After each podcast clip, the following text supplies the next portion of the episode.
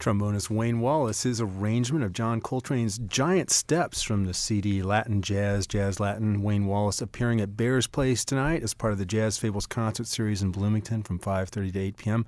One of my guests on the program today, drummer and vibraphonist Mitch Shiner, will be performing with him tonight. Also on the program today, trumpeter and IU Jacobs School Music faculty member Pat Harbison. Welcome back to Just You and Me, you guys. Hey, great to be here. Thanks, David. Yeah, yeah. Uh, Mitch has been on recently. Pat, I think it's been a little while since It's you've been been, a on the program, yeah. but uh, but uh, and you just celebrated a birthday, and that was a, a Yep. n- notable deal.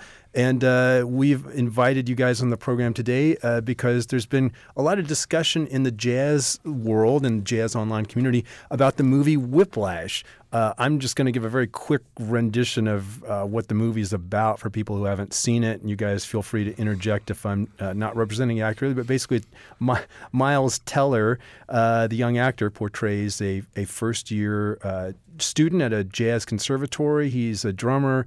He uh, comes under the tutelage of a, a very kind of tyrannical uh, band conductor, uh, leader, educator, whatever, played by J.K. Simmons. And the movie kind of traces what happens to him during this first year in in the conservatory. He's a very driven, passionate young man who wants to be, you know, one of the greatest jazz drummers ever. He idolizes Buddy Rich. He pretty much devotes himself completely to trying to become a better drummer. Uh, and has a very complicated relationship with this really abusive teacher played by J.K. Simmons. Uh, ultimately, uh, I don't want to provide any spoilers for people who haven't seen the film and are interested in seeing it, but uh, I think it ends up being very ambivalent about about his experience uh, in this in this school. Um, the film got three Oscars Sunday night. It won for I think best sound editing or best, best sound mixing and best film editing, and then J.K. Simmons also won best supporting actor for his portrayal of the instructor. Uh, what I've seen online, I've seen I think probably more people than not in the jazz world criticizing this film, saying they don't think it's a, uh, they don't like it for various reasons, don't feel like it serves jazz very well or is a, represents jazz very well. Uh, and I've seen uh, quite a few defenses of it as as well. Um, and I- enjoyed the movie a great deal myself. Pat, I know you are not a fan of it, and Right. Mitch Shiner is kind of kind of the guy in the middle to some extent. Uh, seems like based on our conversations. So I just want to talk with you guys, and I guess Pat, why don't I start off with you and and ask you why you don't like this movie or why you feel about it the way you do. Well, uh, it's a complex thing. Um, I think first of all, it's really um, it's very disturbing to me the dissonance between the fact that in the film world and in the larger public, this music seems to be almost universally praised, and yet most jazz musicians, even the ones who claim to like it, would say that it's very, very inaccurate in its representation of jazz. Uh, I, so that dissonance bothers me tremendously. I, it seems like any other time anybody makes a movie, they always have technical consultants who are experts in the subject areas. You know, whether it's military for some kind of an espionage thriller, or whether it's political, or whether it's just on the culture. But there seems to have been no input at all from anybody who knows anything about jazz.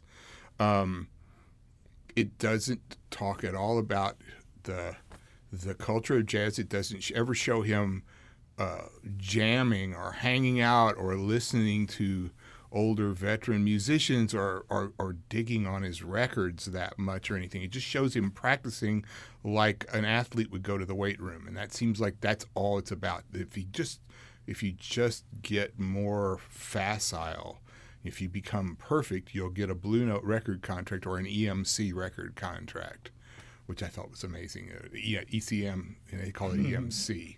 So I don't know if that was a legal thing or if they just really didn't, again, didn't do their due diligence to actually learn anything about jazz from the perspective of people who know. Um, so that's, I mean, it's really troubling that it's not at all an accurate portrayal of the music. The examples, the musical examples that play in the soundtrack are mediocre at best. They really aren't representative of what jazz musicians love or what we try to convey to the the, the larger world. But but on, on, on an even more basic level to me, whether it was intended or not, this comes out as to me uh, at a time when we can ill afford it. It's it's a negative propaganda piece about both jazz and the arts and their place in our society and on the role of education, even, and the role of the humanities and jazz and the arts in education.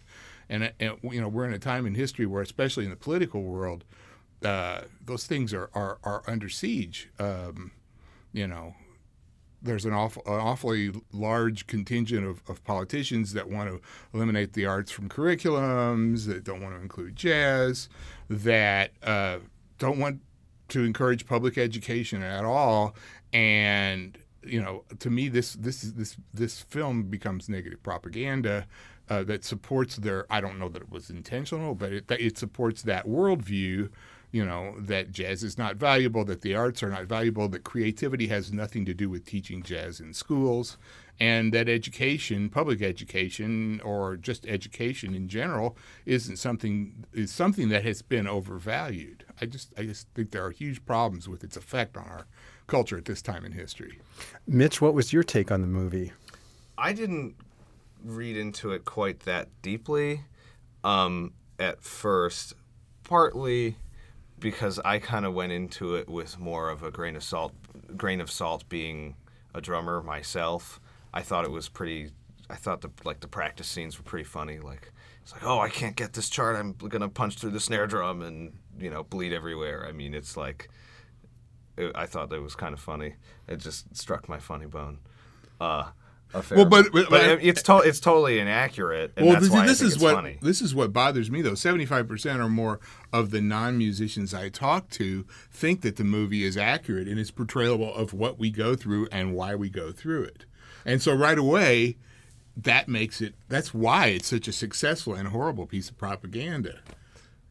I guess, but I mean, so many people like from my high school who remembered that I went to music school called me up or sent me a message or texted me or whatever and asked me, you know, was that what was really like? I'm like, and I respond, no absolutely not. You know, my professors were not beating me. I never had to bleed in the practice room. You know what I mean? Boy, Steve, I missed my chance. You know, yeah. uh, yeah, yeah, definitely. Yeah. Well, you know, that's why you have Jake and Sam to practice your right. floor tom aim with, I guess. But, uh, um, you know, I mean, I can I can reaffirm them that no, that's not what it was like at all. And yes, there's the the movie did overlook uh, purposefully you know a lot of the more like the camaraderie of playing music and you know what we're actually what we're actually into doing on, on the weekends and things like that you know but i i mean i just kind of went into it with a little bit of with a little bit of sarcasm for me. Because I, I feel like for me it's as as a, a musician artist entertainer writer band leader member of modern society all of us have slashes in between them. Um, you know, it's, it's important to kind of take a step back and like laugh at myself a little bit and see, you know, is is what I do like really, like really that important? You know, or but in yes, I do take an immense amount of pride in what I in what I do and what I what mm-hmm. I say. But you know, I can take a step back and go, you know what, this is this is this is kind of crazy. I'm you know I'm I play drums every day of my life and this is awesome. So you know, so you know, so I get, I can kind of see, you know, I I say I take it with a little bit of humor. Well, see, I felt like it was. It, I felt like it was not a propaganda film for or against jazz education. I felt like it was a psychological drama that was set in a jazz conservatory. Mm-hmm. And I guess what one of the things I liked about it, granted that you know, and the guy who uh, Damien Chazelle, who directed and wrote the film and says he based it to some extent on his experiences in his high school band. Uh, I was excited in an age when so many people write off jazz as some sort of boring or sleepy or snobby or some kind of, you know, just sort of staid art form to see a film that depicts a kid who is literally practically willing to die for the music. Right. Obviously, nobody wants, nobody should, you know, try to go make a gig anyway after they just got hit by a truck. You know, okay, that's that's pretty over the top. But I guess I, I his passion really resonated with me. His his drive and and I felt the film was more about like how much should you give up to become great. And, and I guess I also was intrigued because again here we get into a sports parallel again. But having grown up in Indiana and as a fan of IU basketball uh, and having watched you know the program in the, the several decades when Bobby Knight was coach, this was a debate that went on in the Knight era. Mm-hmm. Uh, a lot of people feeling like I think as time went on and Knight stopped winning championships, it became people seemed to suddenly become less willing to to put up with the kind of darker side of his his coaching, his mentorship. One scene that really reminded me a little bit of Knight in certain ways, not just the chair throwing incident, but the in another way was when the guy who had been in Fletcher's band, J.K. Simmons' band, comes back to visit him with his daughter, and J.K. Simmons is just sweet as can be and is kidding around with her. He's like, "Oh, you're going to come play band in my." You play piano in my band someday, and the, the guy seems to have this warm rapport with with uh, Simmons' character, which reminded me of like how a lot of Knights players would come back and he always was so nice to his former players and always spoke well of them and um, i guess that intrigued me as well.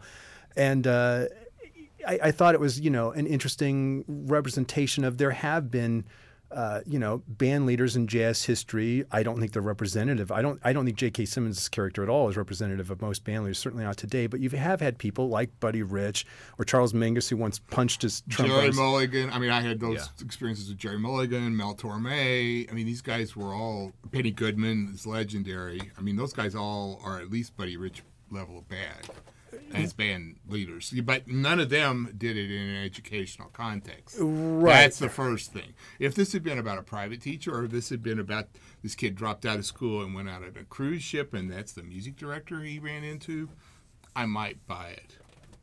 Yeah. But I would not buy it in the terms a, of education. A conservatory setting or something. Yeah, that's preposterous. Well, he does seem like he's treated to some extent as an anomaly in the film. You get the sense he's the exception rather than, I mean, the case where it's when um, the Miles Teller character is in, I don't think he's in studio band yet, it's whatever band he's in before then, and J.K. Simmons pops in to listen to him and kind of takes over from the instructor who's there, who is portrayed as pretty much just a normal straight ahead, straight ahead guy. You know, he's mm-hmm. not in there flogging these kids to yeah. do better or whatever, as opposed to Simmons, who clearly, you know, ends up, yeah, being this very over the top character. Again, I, I don't want to spoil what happens in the movie for anybody who does want to go see it. I, I feel like, you know, Simmons does eventually kind of get a comeuppance in the film uh, for the way he's been behaving. But I, I do agree that you, it, it seems a little bit implausible in this day and age in 2014 2015 now that anybody could get away with that kind of thing but it wasn't that long ago that people could i think and yeah. maybe that's the difference mm-hmm. is that we have i think just in the last few years you see this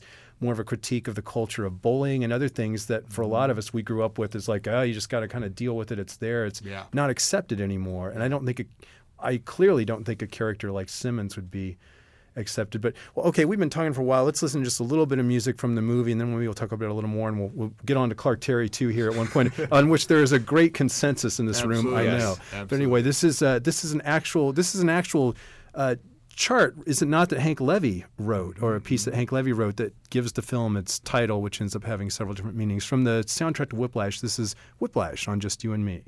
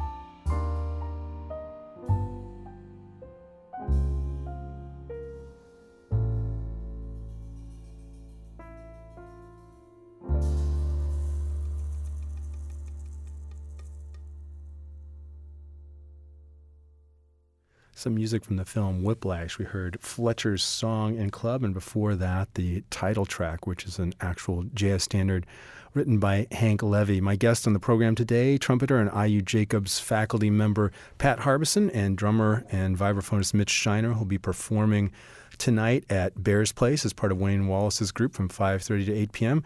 Uh, we're talking about a variety of things today. We've been talking about the film uh, Whiplash, and and after a fairly lengthy opening uh, monologue there uh, that the three of us put together, uh, what else do you guys have to, to say about the film? I would, I mean, we kind of alluded to it, you know, talking about Bobby Knight, which I've I've I found the clip on YouTube the uh, was, I guess Monday Monday night was the the, th- the 30th anniversary of the chair. Oh, that's right. It was, yeah. yeah, it's wow, so this is appropriate. this, Yeah. this is perfect. That's just why we're doing this, right? Yeah. so I I uh, yeah I went and found that and I, was, and I said you know the, a, f- a few things you know are I can draw some similarity between that particular experience and my own musical experience, um, but I I should I should definitely talk about um, uh, the mentorship of of Wayne Wallace for a little while, um, and what especially recently um, how much of an impact he has had on my music and what I've been doing. But um, yeah, like uh, as David said, we're playing tonight at Bears uh, from 5:30 to 8, and he. It's the the band is full Latin jazz rhythm section, so uh, piano, bass, drum set, and conga drums.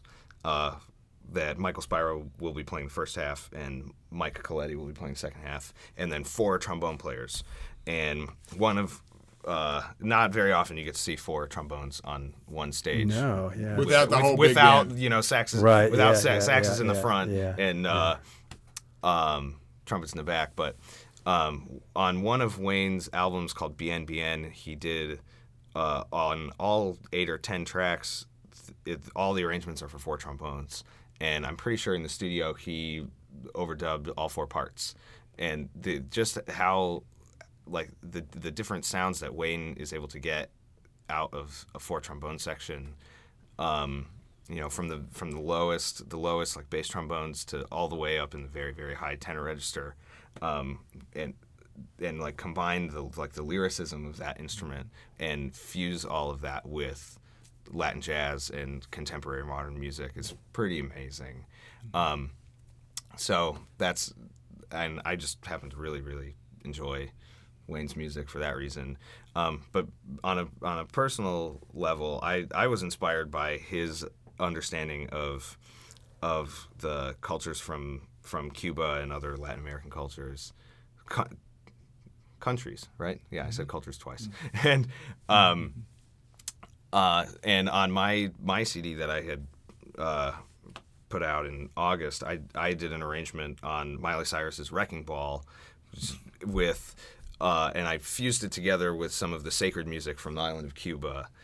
So it, I guess it's I guess it's a mashup, an arrangement, but I kind of liken that sort of style of the modern music to something that that uh, that Whiplash is trying to achieve as well. It's like a sports movie, but with the face of a jazz band. You know, so you kind of get the you, you get the feeling of the the drive and the mean coach and you know how much how much these players are hurting after practice, but it's all happening in a band room, which is kind of silly. So, um, I guess that's my both my, my interpretation on a little bit about the movie, and then also I guess how um, f- mixing as many genres as possible in under under one roof in like modern music and Well, why don't, why don't we check that out right now? Then let's listen to, to your to your mashup here of, Sure. of Wrecking Ball. This is from Mitch Shiner's CD Fly on Just You and Me. Oke, ogun yakanile, ogun kobu kobu, ogun ageriogo. Ogun firamalu engwelin andoloro e con feu, tani guarguru sibidiki alaluya mojuba ogun.